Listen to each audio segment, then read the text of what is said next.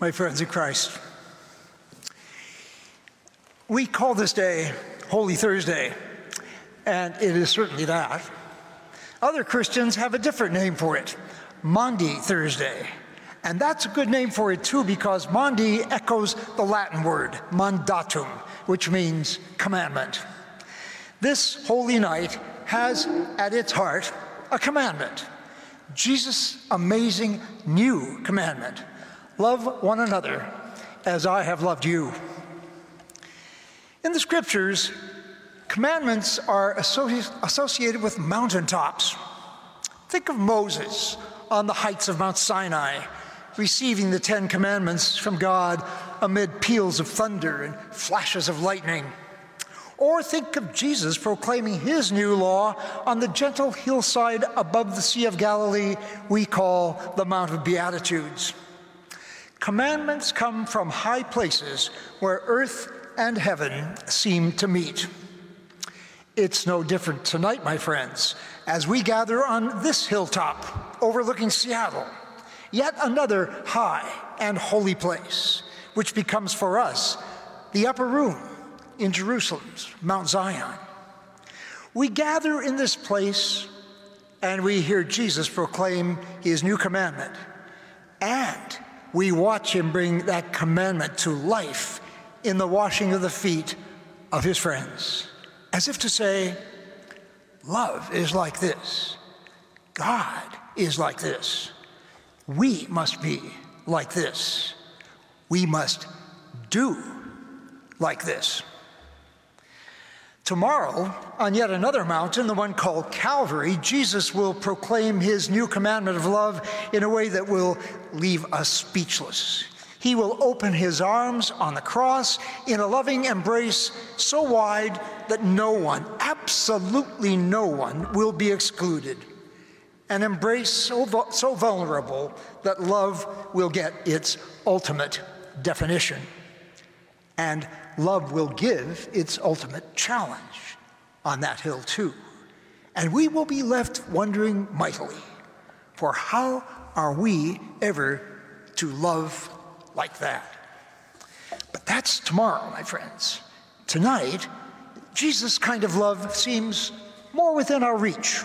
We can, after all, get down on our knees and wash each other's feet, can't we? We can be that loving, that caring, that self forgetful? We can, but not easily. What comes more easily to us, more instinctively, is serving self, not others. What comes more easily to us is the power trip, walking over others instead of kneeling before them. Power, after all, is the way to get ahead, isn't it? It's the way to assure us of our importance the way to make life bearable, to dull its pains and smooth its rough edges. Controlling others seems to come more naturally than humbly serving others. And too often, it is the way of our world, the way of those with political and economic power, for instance. Too often, they only care about advancing the narrow vested interests of the privileged few instead of the good of the many, the common good. In the process, the poor are marginalized, the weak trampled down, and the vulnerable forgotten. All of this is a far cry from the way of Jesus, miles away from his gospel. The way of Jesus is the way of the new commandment, where self emptying, humble service is the measure the way of Jesus maintains, against all common sense, that it's the peacemakers, the poor, and the persecuted who are blessed, not the power brokers. But, my friends, can we really walk the way of Jesus? We can. Holy Thursday, the day of the new commandment, makes it possible. Jesus makes it possible. He shows us the way, and He also gives us the way. He shows us the way when He sets aside His outer garment, pours water into a basin, gets down on His hands and knees, and washes the feet of His disciples. That's how he shows us the way.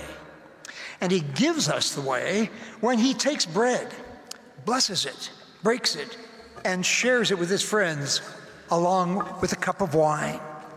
This is my body given for you, he says. This is my blood poured out for you.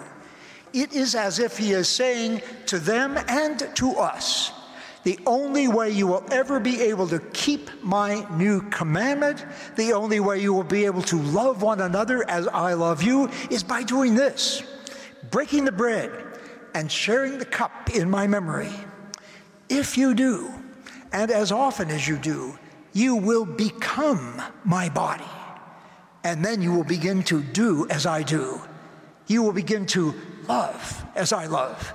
You will begin to allow your own body to be broken as mine was, your own blood to be poured out in the selfless service of one another.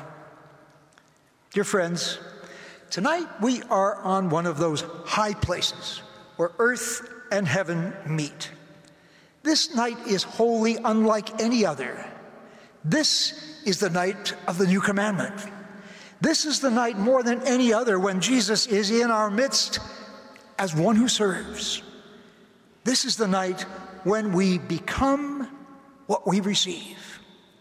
This is the night when the impossible becomes possible. The night when we learn to love one another as He loves us.